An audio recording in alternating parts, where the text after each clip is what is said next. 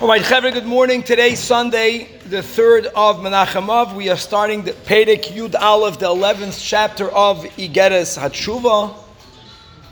And a quick intro, and by Hashgacha Pratis, we learned Shabbos morning, yesterday morning, a mimer of the Rebbe that is mamish speaking about these themes and was very uh, fundamental and deep and meaningful, etc.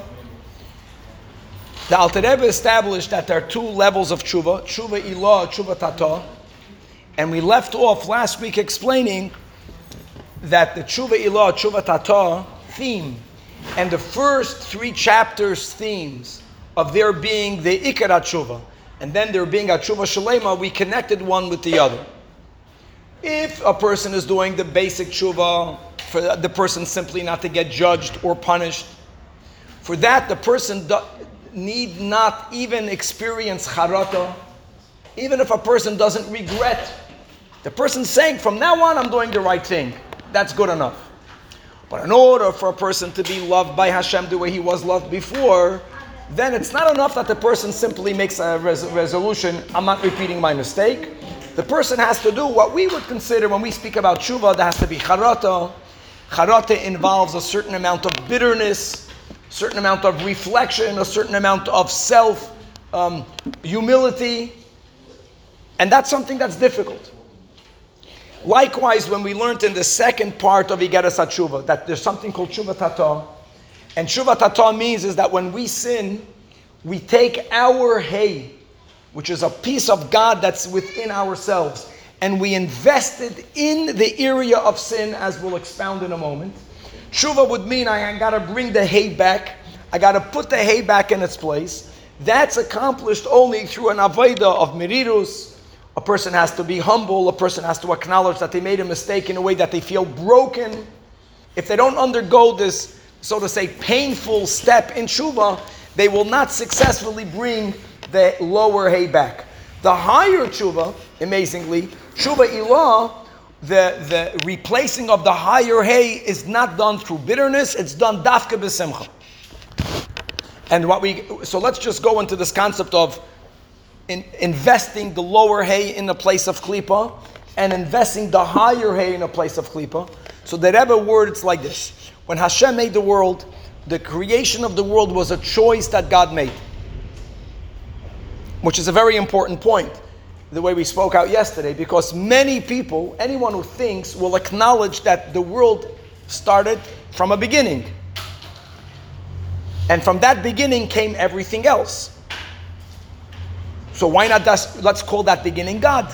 God is that which came at the beginning.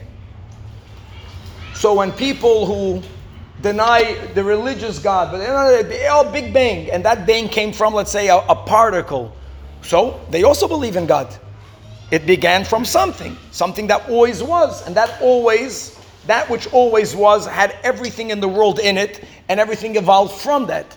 The reason why this is not belief in God is because they mistakenly think that that particle got big banged without a choice. It's something that happened. Accident. Accident. It just happened the, the emuna in God is that that which came in the beginning chose for everything to come from it. And really, that changes everything. It's also the difference whether we refer to God as an it or whether we refer to God as a he. The reason why we refer to God as a he, not he, not she, he meaning he and not it, is because we can't define God. But we see God had a preference, God had choices. God chose one over the other. So, an entity that has preferences, that has intelligence, that has connections, that has emotions, we can relate to that. It's a relatable God. Indeed, we are created in God's image. And the Rebbe goes on a whole big, deep uh, point maker that even though in Hasidus and in Kabbalah we refer to God or to godliness as light, Ohr Ein Sof, the Rebbe writes that in, in one Nakuda, it's not a correct mashal. Because the light from the sun happens automatically. The sun doesn't choose to give off light. God chose to give off light. It did not need to be that way. And therefore, even though there was no time created yet, but conceptually, there was a time where there wasn't any light. There was only God. There was God before creation. Now, when God created and God chose, if since we know it was a choice, the next step is why did God choose? It's something that happens with Derech Mamela, there's no questions. It happens. But if, and being that, we know that God chose to create, why did He create? It must be because He wanted something. So here are the words of the Rebbe. Whatever God wanted, when God gets that, God gets pleasure. And what did God want? What does God want? God wants for Jews, for the Jewish people to learn Torah and to keep mitzvahs. So the pleasure of creation, the desire of creation is connected not to all of creation, it's connected to Yiddishkeit. There are many things in the world that are neutral, and there are many things in this world that are actually the opposite of Yiddishkeit. The reason why God created them as well is because a big pillar in Yiddishkeit is that when we keep mitzvahs, we should also choose the mitzvahs. God chose to create. God has that freedom of choice. God needed, so to say, God wanted for us to have freedom of choice. So there has to be an option of doing something which is not what God wants. But God never wanted that. So let's use the words there's what God wanted, and there's what God, so to say, needed. What God desired. God desires mitzvahs. God doesn't desire anything in the world that's the opposite of mitzvahs. God needed for that to exist because in order for us to have freedom of choice, that option has to be there. Which means that Rebbe says that before Adam sinned, if a person were to do anything against the will of God, they would never experience pleasure. We would never get pleasure from doing something sinful because all pleasure is God. God is the source of pleasure. God only has pleasure from my mitzvahs. God has no pleasure from my uh, sins. So theoretically, when I sin, I should not experience pleasure. Passion, pleasure, anything that's connected to what we call kesed, does not exist theoretically in the Lu'um The Zeh Lu'um is only in the ten spheres. That which is above the ten spheres cannot have a lu'umazeh because there is no godly, passionate fire for anything sinful. However, when Adam sinned, you know what sin did? Sin imbued pleasure in sin. Think about that. And that's exactly what we are speaking about when we're, when we're talking about that the hay of God got displaced the, the, the, the, um, the concept of pleasure was never to be experienced through sin in the world that God made. When a person sins, what they do is, is that they invest pleasure in sin. And now, from now on, whenever that person sins, they will actually enjoy the sin, which makes it a lot harder not to sin when Mashiach will come and everything will go back to the way it was in the beginning. Plus, we will always have freedom of choice, but we would ne- we won't experience any pleasure, and therefore we won't have a taiva to sin. Lamashal, when Chazal tell us that Ezra, the Sofer, he made a 72-hour fast, and he accomplished during the when we just built a second Beis Hamikdash that the taiva for Avodah Zarah was removed from the world. We don't have a taiva to serve Avodah Zarah, and if a person serves an idol, they don't get pleasure. So we still have the mitzvah of not to serve idols. But it's an easy mitzvah to keep. We have a choice. Why is it an easy mitzvah to keep? Going to go bow down to Buddha. It won't do anything for you. It won't help you. You won't, you won't enjoy it. When Mashiach will come, that will be, all the sins will be that way. The only place where you will be able to experience pleasure is when you're doing a mitzvah. Imagine such a world. And we all, we all want to experience pleasure. So we're, we're going to be mitzvah seekers. Even Shelo Lishma. Wow. Wow. So tshuva means, forget about me and God. Let, let me put myself at the end. That whenever we sin, we, we do a cosmic damage. We invest this power of pleasure in sin.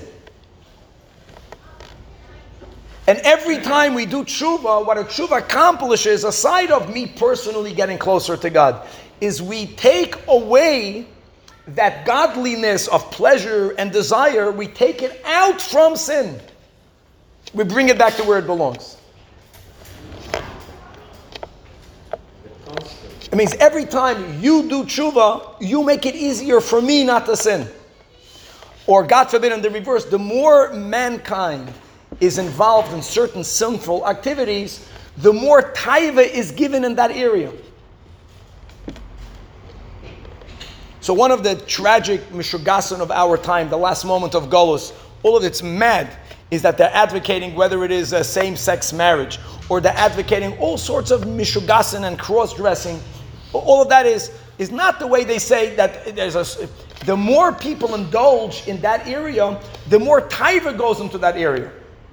And then, therefore, the harder it is to abstain from that area. The cause is our bad choice. Whenever we choose to do a sin, we take something holy within us that goes especially to a yid, that we have the God's name in us. And we invest it in the sin. The sin was never meant to have within it b'chlal pleasure. And in the positive, every time we do tshuva, we're doing a real tashuv. Now there is the lower hay and the higher hay. And that's the point. How do you take out the pleasure in, the, in, in? So there's two, two, two, there's two types of tshuvas, and they have opposite things in them. Lower tshuva can only happen. What's the opposite of pleasure? You can say pain. When a person feels pain from the fact that they sinned, that pain breaks the pleasure. That's why the Alter Rebbe is saying that the lower tshuva, dafka, is, you know, we're taking chatzos, and, and, and, and, and the part of Yom Kippur where we're, where we're crying and we're bitter and we're broken and we're humbled. We are being metzamtzim ourselves. Something needs to break because the pleasure is being held in a container. We got to break the container. You break the container so the feeling dis- dissipates. The higher level of tshuva, which is the connected to bina, Dafka has to be a ple- experiencing pleasure in Yiddishkeit, and specifically davening and learning. That when a Yid davens the way they're supposed to, and they feel close to God, that feeling of oneness, that very that's a very deep level of pleasure, being connected to my source. I came home. Ein pleasure, or the joy that we have, the simcha shel mitzvah of learning Torah. You see that? So the more pleasure you experience in holiness, that also takes back the pleasure from all the other Narishkeiten that, that never should have been pleasurable to begin with. That's why there's a Hayom there's a beautiful Hayom that says that on a, once we reach a certain level, we have to know that if we're going to enjoy the steak, we're not going to enjoy learning Torah. We don't get to have it all. We don't, eh, eh, al pidin, if you're, if you're keeping the mitzvahs, you're a good Jew. But once you get to a higher level, there's only that amount of pleasure that we are able to experience. And the quality of pleasure by Kedusha is even greater than this world. But you gotta, you gotta know where to invest it in. Either you'll enjoy this, if you experience pleasure in something that's moistness, even if it's not sinful, that will diminish our spiritual experience with godliness. It's one or the other. And we are determining from what I will get my hana of life. So the Alter Rebbe now, Perikut Aleph, is, is saying the Gavaldik. He's saying that, think about it. If Tshuva Tata is done by me breaking bitter myself because I enjoyed, I was invested in something sinful, and Tshuva Ilah dafka to experience joy, how can you have two opposite feelings? So first of all, the Alter Rebbe quoted this also in Likutei Amarim that the Tano, Rabbi Elazar ben Shimon, it says that when he heard a teaching of the Rashbi, about what happened when the temple was destroyed. It was such a deep teaching that at the same time he was filled with joy because he was enlightened. He heard up a new concept, but then he understood how terrible the churban was. So he was broken from the churban. So the lashon in, in the Zayat is, is that his mouth on one end smiled and the other end frowned. In other words, that he was such a great human being that he was able to experience joy and sadness at the same time, because as long as they come from opposite sources, it's not a stira to have them at the same time. He got the joy from learning Torah. He got the pain from the Churban HaBayis. It came from two different sources. Same thing the Alter Rebbe says over. Theoretically, greater people can have both levels of tshuva at the same time. At the same time, a person can be broken by the fact that I was invested in unholiness in the past. Oh, I'm, I'm celebrating my godly soul and my potential of being connected to God with the pleasure and with the joy the way God wants. However, most people are unable to contain two opposite feelings at the same time. So that's the, the, the Alter Rebbe is reiterating something we learned in Likutei Amarim. We are to designate times to be bitter, and according to Hasidus, not when we daven. Davening is misimcha. Tikkun designate a time, and at night before you go to sleep, to spend a moment and to be broken and bitter for the mistakes of the past, and then beikir, we got to have the avodah of simcha and imbue our prayers with joy. We got to learn how to love davening and how to love learning and that's the highest level of tshuva. The one, when we get into that world, B'derech Mamela, all of our investment and all of the pleasure that we think we get from anything other gets smaller. And that's the best place to be. So then doing what God wants becomes easier and easier.